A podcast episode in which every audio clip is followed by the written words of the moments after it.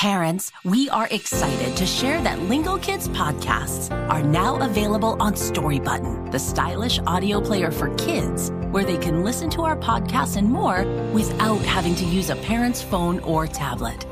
Connect the player to Wi Fi and stream all of our newest episodes and listen to your other favorite kid podcasts.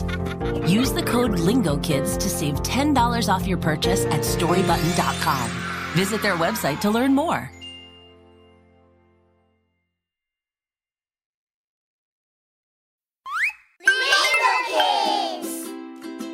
There! Welcome to Grown Up with Emily, a Lingo Kids podcast that helps kids discover how to be whatever they want to be.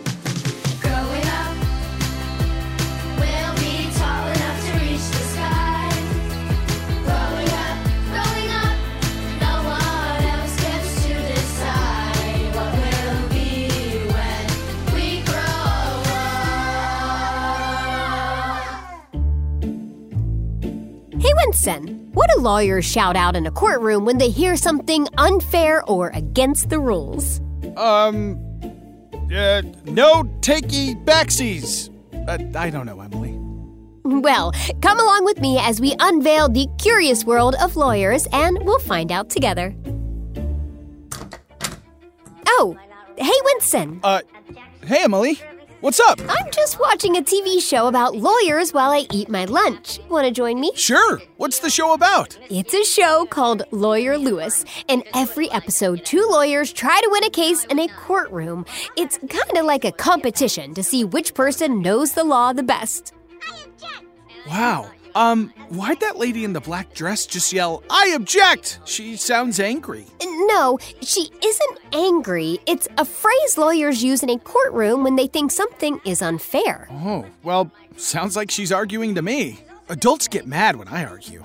well, this is a different type of arguing. Lawyers get paid to do this, it's their job. Whoa.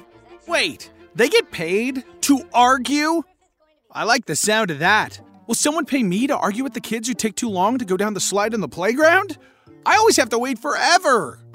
When lawyers argue in a courtroom, there are rules that they have to follow. They have to base what they say on the law. It's right there in their name. Law, yours, lawyer. But they're also known as attorneys, which is a different word for lawyer. But what do they argue about, Emily? Who gets the bigger slice of cake? Or uh, what superpowers is the best one? Um, it's obviously the ability to shapeshift, and anyone who says different has no clue what they're talking about. well, let me give you an example. One day, my neighbor Steve was super upset because his garden turned into a doggy potty. Uh oh, sorry, Steve. That's definitely not cool. So, uh, what did Steve do? Well, neither Steve or his neighbor, the dog owner, could agree about what to do tie the dog up so he stayed in his own yard, or let him roam free. So, did they have to bring in lawyers to help? Um, did they have to bring in dog lawyers to help? And by that I mean lawyers who are actually dogs? Well, people, lawyers, yes. Both neighbors went to court and each had their own lawyer. So, in court, the lawyers each told their sides of the story and the judge listened carefully. So, lawyers are kind of like storytellers too. Exactly. But they're supposed to tell the truth always. So, based on each lawyer's story, the judge ordered the dog's owner to build a fence so that he'd stop pooping in Steve's yard. Oh boy, that seems like a very good idea, as well as closed toed shoes. I think so too. But not all court cases in court are that easy peasy. For instance, Amal Clooney is a real life lawyer who's kind and caring. In fact, she's kind of like a superhero lawyer who fights for fairness. A few years ago, she helped an amazing journalist called Maria Ressa when she was in a sticky situation. What happened with Maria, Emily? Well, some people said Maria didn't pay the taxes she was supposed to, but they were making it all up. And in court, Amal showed everyone the truth and that Maria hadn't actually done anything wrong. So, Amal won Maria's case? And she was able to help her? She did, Winston. Thanks to Amal, Maria was proven innocent, and they both were really happy about that. In fact, Maria's not your ordinary journalist. She won the Nobel Peace Prize for her very honest and talented work as a writer. The United Nations called Amal's win for Maria a victory for media freedom as well as justice. Wow! So lawyers like Amal can really help others in a big way. Aw, lawyers are just so lovable. Well, sure, Winston. Many people do appreciate their lawyers. But think about it this way if one lawyer wins in court, that means another has to lose, right? Uh, yeah, I guess so. If a lawyer loses a case, it can be really sad for the person they're trying to help. Oh, I get you. That makes sense. So being a lawyer is a really big responsibility, too. How do people become lawyers anyway, Emily? To become a lawyer, you have to graduate school and then go to three more years of law school. And when you're finished, you have to pass a test called the bar exam. Well, I don't like tests, but I do love chocolate bars. So please tell me this test is about eating chocolate bars because I would pass with flying colors. No, uh, I'm sorry to tell you that there are no chocolate bars involved in this test, Winston. But if you pass the bar exam, Then you get to be a lawyer. And you can help people. yep, that's exactly right. And if you were a lawyer, you could use your salary to buy all the chocolate bars you could ever want. Lawyers make pretty good money, you know. Okay, that's it. I'm packing for law school. Gonna pack a couple chocolate bars just in case. Don't pull out your suitcase just yet. You have a few more years of grade school to finish first. Being a lawyer is an important job, so it takes a good amount of school. That's where they learn how to uncover crimes. Hey, but that's what detectives do, Emily. Yes, detectives do that too, Winston. And lawyers also need to do detective work if they want to get to the truth. Whoa. Do they get a large magnifying glass to look for fingerprints? You've been watching some old detective cartoons, I see.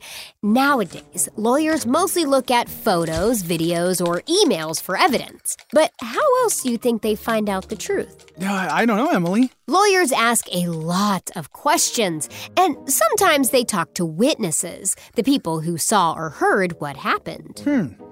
And do they work in offices or in courtrooms? Like the one that was on the TV show you were just watching. You have a lot of great questions, Winston, just like a real life lawyer would. But I think it's best to show you what happens in a courtroom rather than just tell you. But first, I want to take you back to visit a very famous lawyer from Springfield, Illinois. The year is 1842. That sounds fun, Emily. Let's take a trip through time. Here we go. Whoa. There's a ton of old books here. Yep. Lawyers have to read a lot, Winston. They need to stay up to date on all the current laws, and they have to have a good understanding of the old ones, too. And trust me, there are a lot of laws. Whoa. Makes sense why there's so many books in here after all, then. But, uh, where are we again, Emily? Illinois, right? Yes, Springfield, Illinois, 1842. And this is a law office. It's one of the places lawyers work outside of a courtroom. Cool. And who's the man riding at the desk with the beard and tall hat? That is Abraham Lincoln. You've heard of him, right? Abraham Lincoln? But but he was a president, not a lawyer. You're right. He was president. A great one, too. But guess what job he had before he became president? He was a lawyer? That's right. Lincoln was a lawyer for many years before being elected president. In fact, out of the 46 presidents we've had so far in the U.S., 25 of them first worked as lawyers. Really? That's more than half. Yep. And you want to know something else amazing? Abraham Lincoln actually never went to law school. Wait, pump the brakes, Emily. You said you had to go to law school to pass a test to become a lawyer. So, was Abraham Lincoln not a real lawyer then? Is everything I know a lie? Did he even have a top hat? Oh, no, no, no. He was definitely a real lawyer. But here's the crazy part he taught himself how to be a lawyer. And before that, he even taught himself to read and to write. And he did all of that without the internet or computers. Pretty crazy, right? I thought my mind couldn't be blown any more than it was before. So if I'm smart enough, maybe I can skip law school and that big test and just go straight to being a lawyer like Abraham Lincoln. Mm, sorry to tell you this, but you can't skip out on the bar exam these days. It was different back then. Lucky Lincoln. But old Abe must have been a genius. He was a very smart man. But during the 1800s, most lawyers didn't go to law school, especially if they lived far out in the country. Well, how could they learn to be lawyers then? Did they just have to read lots and lots of books like these? Oh, uh, sorry, Mr. Lincoln. I'll just put these back on the shelf. Careful with Mr. Lincoln's books, Winston. Maybe you can just sit in these chairs while we talk. So, to answer your question, if lawyers don't go to law school, they're taught by other lawyers, usually a more experienced lawyer. But they still have to read a lot of books to learn about all the laws. So if they learn from other lawyers, and those lawyers learn from other lawyers, and those lawyers learn from other lawyers before them, and those lawyers. Snap out of it, Winston. You're stuck in a lawyer loop. Oh, th- thanks, Emily. so if all the lawyers learn from the lawyers before them, who started the lawyer loop? Hmm, you mean who was the very first lawyer? Y- yeah, that's what I've been trying to say. Actually, nobody knows. Wait, nobody? Not even you? But you know all the facts about jobs. Nope, not even me. But how could nobody know? I mean, I know who the first president was, and the first person who walked on the moon, and my first grade teacher.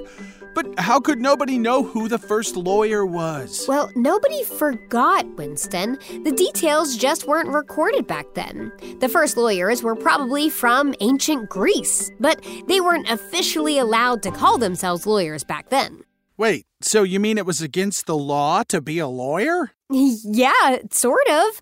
Thousands of years ago in Greece, people who knew the law could help their friends, but they weren't allowed to get paid for it like they do today. You mean they gave people advice for free? Like as a favor? Yep.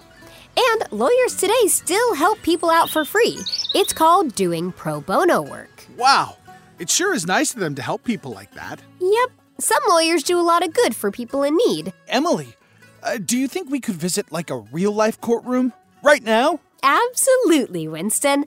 Let's go see what it's like to be a lawyer in action. Order! Order! Whoa, check out the man with the hammer! It's the tiniest hammer I've ever seen, but it sure is loud. That tiny hammer is called a gavel. Judges use it in court because it is loud. It's to get people's attention. Well, he sure got my attention, Emily. Me too. So, this is court. It's way bigger than I thought. Yep, this is a courtroom. The man with the robe at the tall desk in front is the judge. He's the one in charge. Hey, why don't we pretend to be lawyers? Okay, Emily, uh, where's my evidence? Oh, yes, everything you need to know is all in these papers. Let's begin. I object! No, no, no, no, Winston. No one's even said anything for you to object to yet. I object to that! I, I mean, sorry, Emily. Oh, it looks like everyone's taking a break for lunch. Oh man, but I wanted to do another court case. Being a lawyer is fun. Sorry, Winston. It's time for us to get back to the lab. I object! Just kidding, Emily. Thanks for tuning in, everyone. Today we discovered how lawyers are like detectives in court, finding clues and asking questions to uncover the truth. Remember, lawyers play a big part in helping people and making the world a better place.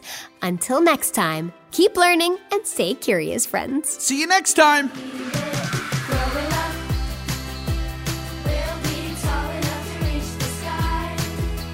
Growing up, growing up, no one else gets to decide what we'll be when we grow up.